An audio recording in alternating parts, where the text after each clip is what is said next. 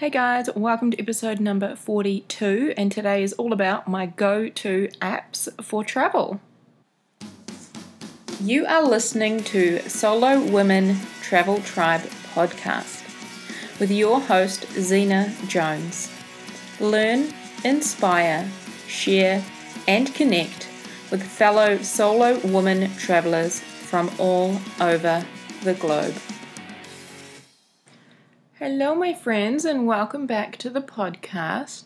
So, this episode today is being recorded in San Jose in Costa Rica. And I had the pleasure this morning of meeting a fellow tribe member. So, from our, our group, Solo Women Travel Tribe, I had put a message out there saying I'd love to meet up with anyone who was here. And the lovely Neela, I hope I'm saying it right, she lives here in San Jose, and we met up this morning and had a wonderful morning. We went out for a traditional breakfast, explored the streets, chatted, took some photos, and you know, she gave me heaps of information on Costa Rica. We talked about travel, it was awesome. So, I hope that you guys can do that as well, wherever you are in the world, or wherever you're traveling to, or even if you're in your, your home country maybe you can meet up with some of the other women in the group and share your home country, your tips, your favorite places, that sort of thing with them because it was such an amazing experience and I feel so grateful to her. And it was just so nice. I've been traveling now for um, about three months, I think. So, you know, it can get a little bit lonely traveling on your own. So, it was just so nice just to hang out with a friend or a new friend and drink coffee and chat. So, yeah, that was my morning and it was wonderful. All right, so anyway, on to today's podcast. So, it is my go to apps for travel. So, whilst I'm on this current five month trip, I am visiting a total of nine countries, ranging from South America to Central America and the United States.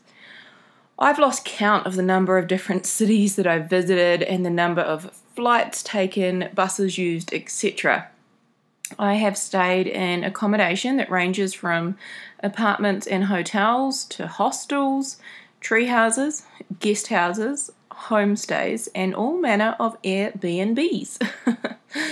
I have used aeroplanes, trains, buses, shuttles, cars, ATVs, tuk tuks, and even a horse to explore and get around on this trip.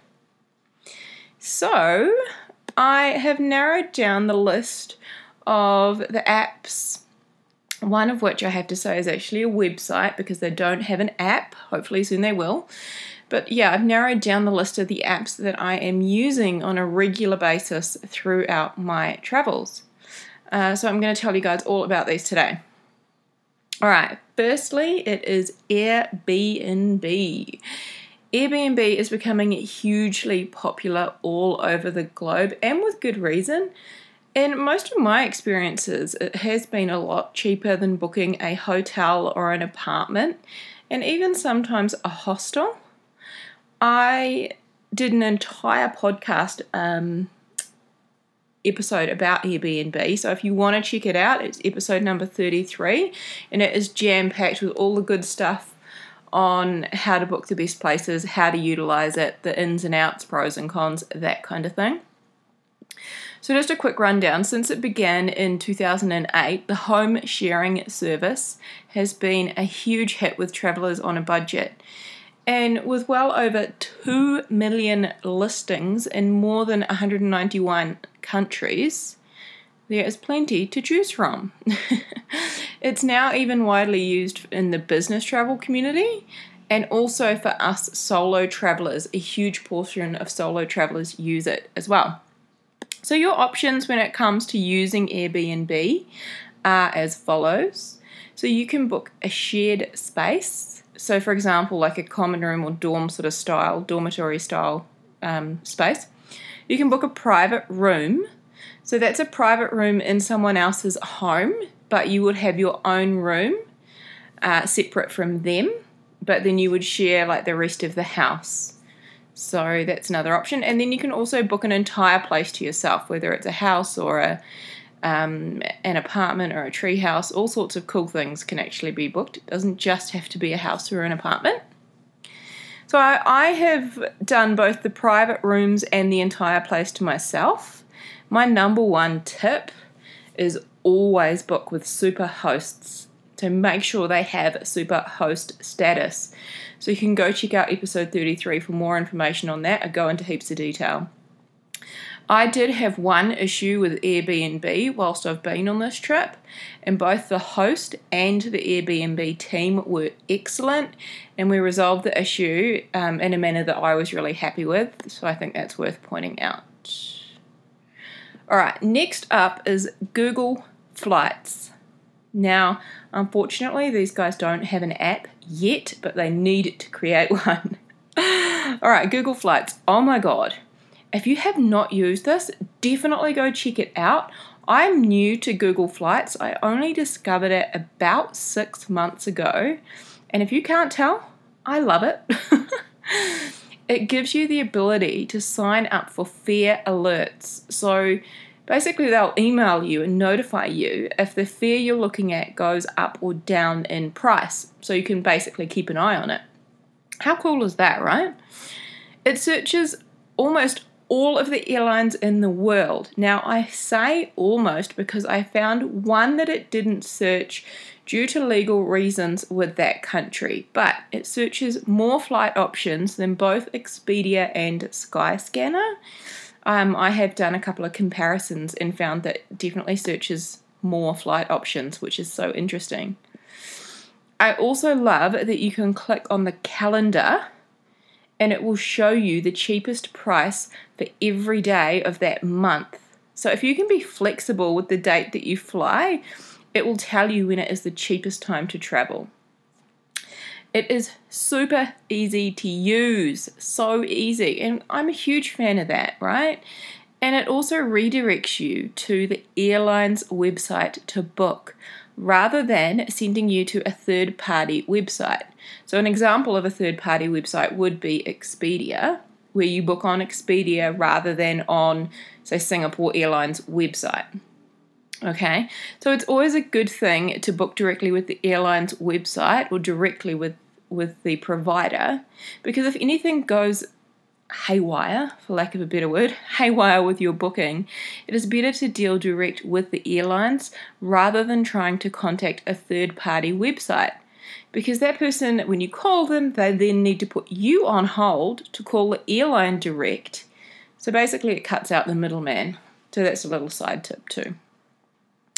Okay, up next is Google Translate. This has been a lifesaver for me throughout South and Central America because my Spanish is very ish.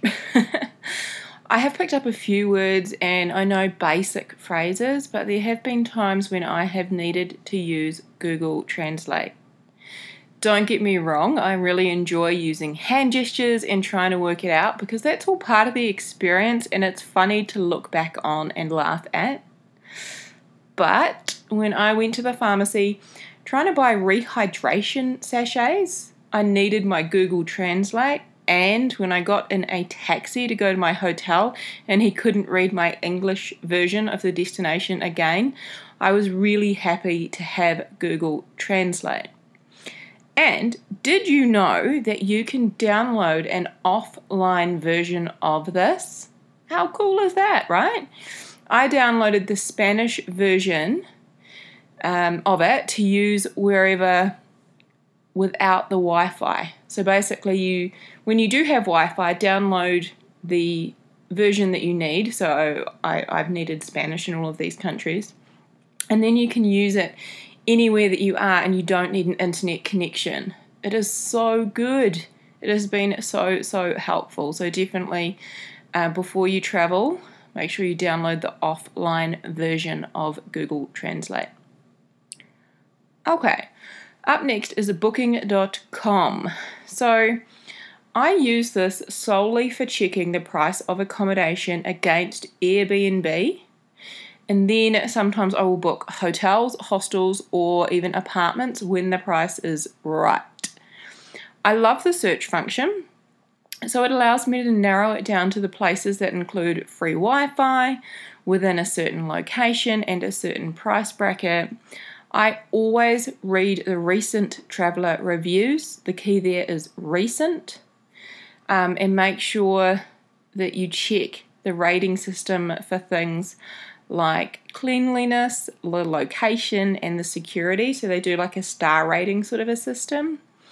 Um, often it will actually mention its suitability for solo travel, which I really like to see. And they do have a good support team too. And I have dealt with them on one occasion. They were very helpful and very quick to respond, which I really appreciated. Okay, next up is Uber. So there is some controversy around Uber, and I appreciate that it's not for everyone, but it is for me, and I highly recommend it. So I use the Uber app all the time, and it has saved me a lot of money. So, for example, in Panama City, I used it when I arrived to get from the airport to my hotel in the central city area. So a regular taxi was 45 US dollars and my Uber cost me 19 US dollars. So that was just 1 9. I also used it a lot in Rio it was cheaper and sometimes easier to order than the regular taxis. I really like that you can see how far away your driver is, which is cool.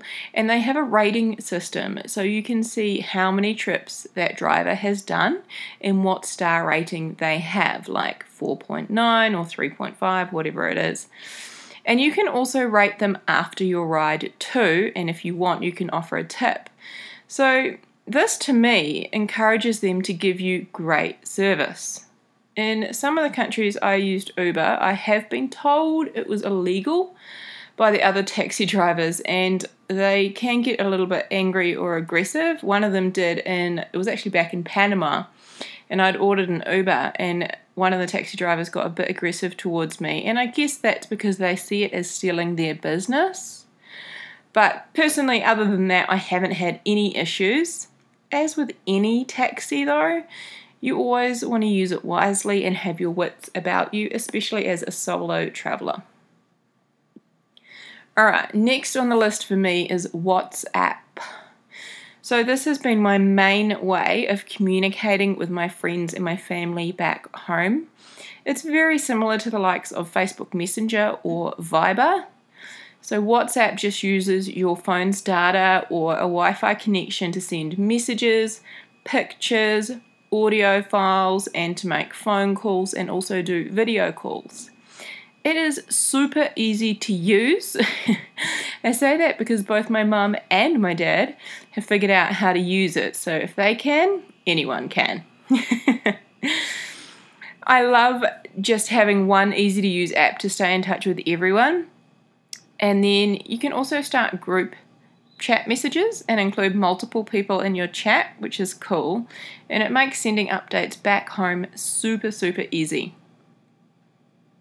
All right, next is Google Maps. Did you know that you can download an offline version of Google Maps for the city that you are in or the city that you're traveling to? How cool is that? Google Maps has been an absolute lifesaver for me at times. I love having that little blue dot on the screen following me around and showing which may showing me which way to go, or as the case may be, which way not to go. I love being able to open Google Maps and search for a supermarket or a laundry and it just points me in the right direction. I find this saves me a lot of time and my sanity too. Of course, there are other other offline maps you can use, such as maps.me, and I have tried a few different ones. I like Google Maps because I use it so often at home that I'm just super familiar with how it works. Therefore, it's just my go to app. All right.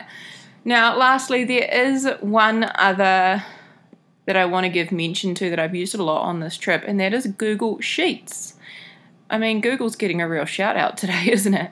So, Google Sheets, and I have been using this to track all of my ex- travel expenses. It's just a really basic Excel spreadsheet. Well, it might not be that basic. The way I use it is basic. um, so, you can set it up however you want and access it with the app or on the website. So, it's super easy to use and it's been really good because I can keep track of all of my travel spending. Okay, guys, that is it. So, just to recap Airbnb, Google Flights, Google Translate, Booking.com, Uber, WhatsApp, Google Maps, and I did give a little shout out at the end there to Google Sheets as well. No, Google is not paying me for this, but they totally should. I love their products, obviously. All right, so that is it from me today. Thank you guys for listening, and I'm wishing you safe and happy travels wherever you guys are in the world. Take care. Huge love to you all. I will chat with you next week. Bye bye. I hope today's episode has been helpful for you. If you would like to ask me any questions or give any feedback or comments, pop on over to Solo Woman Travel Tribe. I would love to hear from you guys and connect. Now, if you want to get your hands on my copy of the top five things you need to know as a solo woman traveler, it's not what you think. Then head on over to www.solowomantraveltribe.com forward slash download.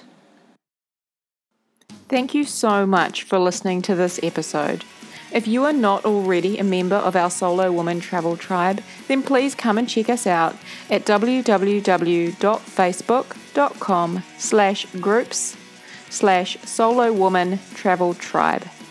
Thanks again, and I hope to see you over in the group.